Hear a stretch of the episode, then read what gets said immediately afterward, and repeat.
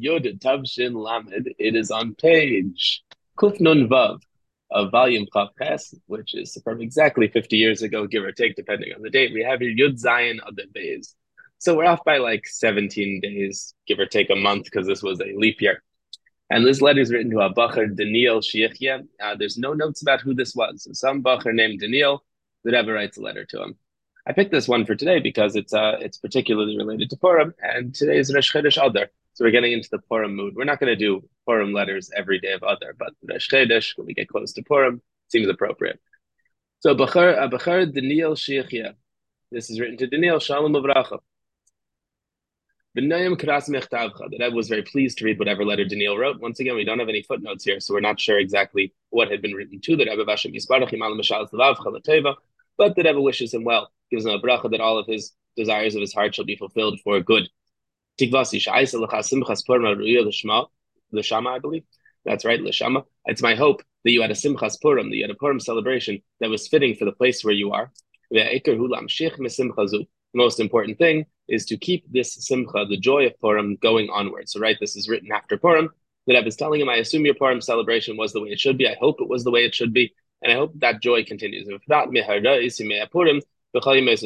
I hope you take the lessons from the days of Purim and extend them throughout the entire year. So Purim isn't just a holiday that happens for one day or even for one month. We get very into Adar mishnechnas, Adar mavim simcha, but what we take from Purim is supposed to extend throughout the entire year. As what we take from everything, right? The Pesach, we, we take our Pesach the entire year. We have these nodes throughout our calendar, which are moments where we capitalize on the power of one moment, and we take that moment and spread it through the whole year. So the Rebbe wants him to take the inspiration from Purim and spread it throughout the entire year. The part that I'm excited about is coming up and now. I assume you know, uh, certainly you know, what Chazal say, that the reason why we had a miracle of Purim, what was the merit that got us the miracle of Purim? It was an incredible miracle. There was Belialah in the middle of the deepest, darkest gullus. God woke up Kiviyachol and saved us. What, what, what, what did we do to deserve that? The answer given is It's in the merit of the Torah learning of the oh man, Chaf Elif. So that's twenty two thousand, right? Twenty two thousand Tinekesha Beis and twenty two thousand small children. Shemardachai Yehudi Mordechai Yehudi. Mordechai gathered these twenty two thousand children and taught them Torah in public, and it was in the merit of these children that the miracle happened. Turning the page. Gamken, you certainly also know that Haman was not certainly you know that Haman was not the first bad guy we ever encountered. He also wasn't the last bad guy we encountered. We've had a lot of villains in our history. As a matter of fact, we say in Pesach, which is of course coming up the month after. Every single generation, Hamans rise up. We get a Haman every generation. And God always saves us from their hands. But many generations, it's in a way of we don't see his miracles.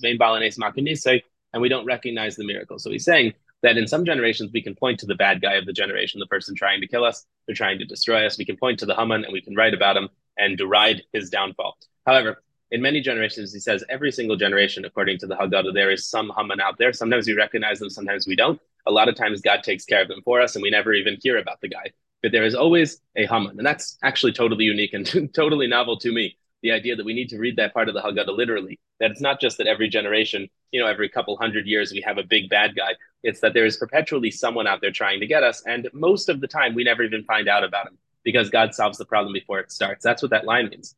Um, so what are we doing right? That has God knocked down these bad guys before we ever find out about them? Why aren't we hearing about a Haman every day? And the answer is not because there isn't a Haman every day. It's because we're having because of the zchus, the incredible merit of our Torah and our mitzvahs, makes it such that God knocks them down, takes out the Haman before it ever becomes a story. Therefore, we all have to focus very much on learning Torah. First of all, we have to learn Torah so we can keep the mitzvahs and also, of course, learning Torah for its own purposes. Everybody needs to spread Torah and mitzvahs, each according to their abilities. Not just because it's a mitzvah, and not just because God wants us to, but for that last line right there, it's the thing that keeps us alive. Very, very literally, it's what keeps us alive. That every single moment, every single generation, there's somebody who's trying to kill us. and whether we know about it or not. And the only thing preventing them from actually doing it is God knocking them out of the way before they can before they can get us in their sights. And the reason why God does that is for one reason. Shar Negez Elikiyim Kol Yisrael is because of the Torah and mitzvahs that we do. We do Torah and mitzvahs, this keeps us alive. And God should help you succeed in going from strength to strength in each of the things that I've just discussed. The Rebbe wishes him a bracha for atzlacha and for good news. So, two big takeaways from this letter that I was unaware of before, and then we're going to jump into a slightly related letter that I have here in the background information. The two big takeaways I noticed that I haven't seen before is this one idea that uh, it's not just that we've had a handful, that uh, a handful of bad guys, but that there's perpetually forces in the world trying to destroy us Begashmias. And I guess I kind of knew that from a, a non-Torah perspective, but to hear the Rebbe say it is a little more chilling, is that there is at all times somebody ready to take out the Jewish people completely. And God stands there at the vanguard and knocks them down, and he knocks them down in the merits of Torah and mitzvahs, nothing else. The fact that so we, when we uh, when we open a sefer, when we take care of Chitas and Rambam, when we sit here in the Iggros here, we are give we are creating the merits in the world that allow God to, without us ever knowing about it, knock down the people getting in our way. And the other big emphasis here is that there's an emphasis that isn't so much expressed in this letter, but is certainly said, going back to the previous page, that it's about the Tineke Shabes Rabban, that although our Torah learning definitely has that effect, he's writing to a Bachar and telling this Bachar Daniel that his Torah learning helps protect the Jewish people from their enemies. There's certainly an emphasis on it being children. Tineke Shabes Rabban, this tough phase, Elif Tineke Shabes Rabban, 22,000 small children get together and learn, and this is what defeats Haman. Well, going over, I, I, went looking for uh, for more letters related to this topic of the 22,000 children being the thing that caused the Purim miracle. I found this really cool letter over here. I have it on the screen. It's in your background material if you want to click the link and don't want to look at my screen. It's from Tavshin Yud Beis. And the Rebbe wrote a fairly long letter to an annual um, gathering, Sifa Shnatis Achas It's the uh, 11th annual gathering of the Maginim Achavi Achinuch Akasher Tachas Halas Merkas Linyan Chinuch Hashem Aleim Yichyu. So he's writing to people who are involved in Chinuch under Merkas Linyan Chinuch in the year Tavshin Yud Beis. I have this letter on the screen. I don't want to read the whole letter. I just want to read a piece of it down here. So at the very bottom of the letter, the last paragraph, if you have it on your screen, it's where my mouse is if you're looking on mine. says here that Rebbe is talking to, to people who teach Torah to kids. He says, Misaprim Chazal, the Chazal tell us, Shashi Yatza Gezerah Lashmir, the Rachman al when the Gezerah came out, the decree that Haman was going to destroy us during the Purim story. Yatza Mordechai ben Chavasir. Mordechai went out into the streets. Vikinis Chafes Elif Rabban. He collected 22,000 small children, the Lamdam Torah, to teach them Torah. Lev, and he united them so they would pour out their hearts before their Father in heaven in prayer and in supplication. Turning the page, and he planted, rooted a Mesidas Nefesh, a self sacrifice in their hearts, until they called out with one voice. He inspired these children so much that they became, he, he, he radicalized them. The children were ready to cry out with one voice whether for life or for death, we're following you. And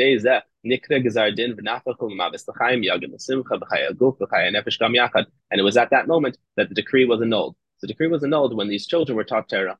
And this is the part that's, I think, shaykh to each of us, something that I need to think about a lot more, is that uh, every single person needs to think.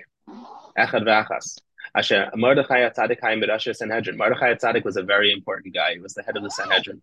He was the chief of all the tzaddikim. He was the head honcho, like Moses in his generation. He himself went out into the street. Yet he went out to teach small children Torah. The children of the rabbi's house. Tashbar.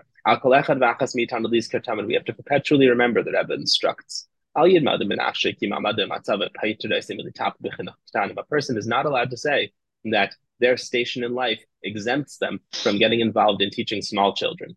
How can somebody step away from their incredible responsibilities, their lofty, their lofty, uh, their lofty asakav, their lofty uh, involvements, and step into educating small children? That's certainly for the Cheder Rebbe's. And uh, we we pay good money to have people do this for us. I have a job. I have a shir to prepare. I have a kollel to go to. I have chitas rambam. I have daf yomi. I can't be involved in the in, in in doing my and helping my son with his homework. And the Rebbe says absolutely not. certainly you're not bigger than Mordechai. And Mordechai went out into the streets to do it. And not only that, as we saw from our previous letter, it protects the Jewish people begashmias.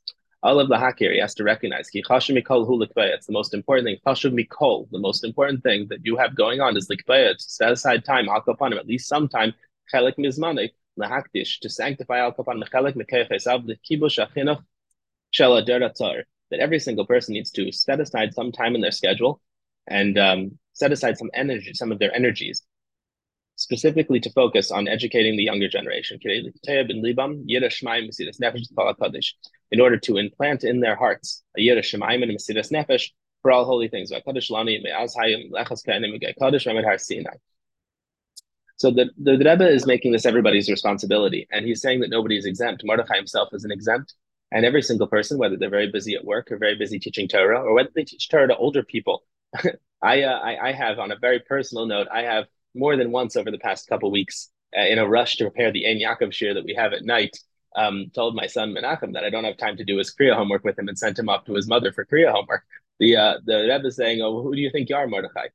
that uh, if if you if if you believe you have a greater responsibility than setting aside a, some amount of time to help small children learn Torah, then I don't know who exactly you think you are. It's some way. I mean, the Rebbe is saying it nicely, but I'm reading it very harshly. that uh, we have no excuse for this, and um, we have no excuse for not dedicating some time to small to the education of small children specifically, no matter what no matter what else is going on. It is a top priority, and as we saw from the previous letter, it's a top priority that protects the Jewish people begashmias. So I think we have a, a direct parallel going into Adar is that since the miracle of Purim is specifically tied to the fact that we uh, that Mordechai took time out of his very busy schedule to educate small children, that those of us who are not currently involved in it, whether with our own kids or with other people's kids, need to take this Torah very seriously and find a couple minutes or a couple hours or some time and some of their energies and sanctify them specifically for the education of small children. Uh, every time I try to open anything on Yitzhak Chachma, it immediately defaults to closing, so I'll never find this mimer for you again. But I looked up over here. There's a mimer that said the Rebbe's Mitzayin. Somebody's the, the Malakit's Mitzayin to at the bottom of one of these two letters, uh, explaining what the advantage of Tashbar are, the Tineke Shal and the young children specifically. Unfortunately, the mimer itself closed, so good luck finding it. But I'll tell you what I remember it saying. Uh, it's in it's in uh, Kibal Yehudim of Tavshin Yud Aleph. The Rebbe there says that the unique advantage of children is that their bodies haven't been messed up by this world so much. We eat and we drink and we do things that are not necessarily forbidden. They just they coarsen us over time, as explained in Tanya. And small children, their bodies are not so coarse. Since their bodies are not so coarse, they have a natural connection to their souls that ours don't really have anymore. And through that, their Torah learning is able to have a greater effect even than our Torah learning, despite the fact that small children don't learn Torah for the right reasons. According to the Mimer, they learn Torah because they're afraid they're going to get beaten. I hope in our houses it's more because they enjoy the rewards and the Tzivas Hashem stuff. But uh, whether it's a stick or a carrot, children learn Torah for the wrong reasons, usually. And nonetheless, despite the fact that their Torah is not officially Lishma, the fact is that their bodies and souls are so closely connected because their bodies aren't miskashim very much and their souls are very holy. And these two things are so uh, are so compatible with one another that when they learn Torah, it upends decrees world over. So every single generation, we have a Haman coming up against us, and every single one of us have a responsibility to help empower these children to knock those Hamans away from us.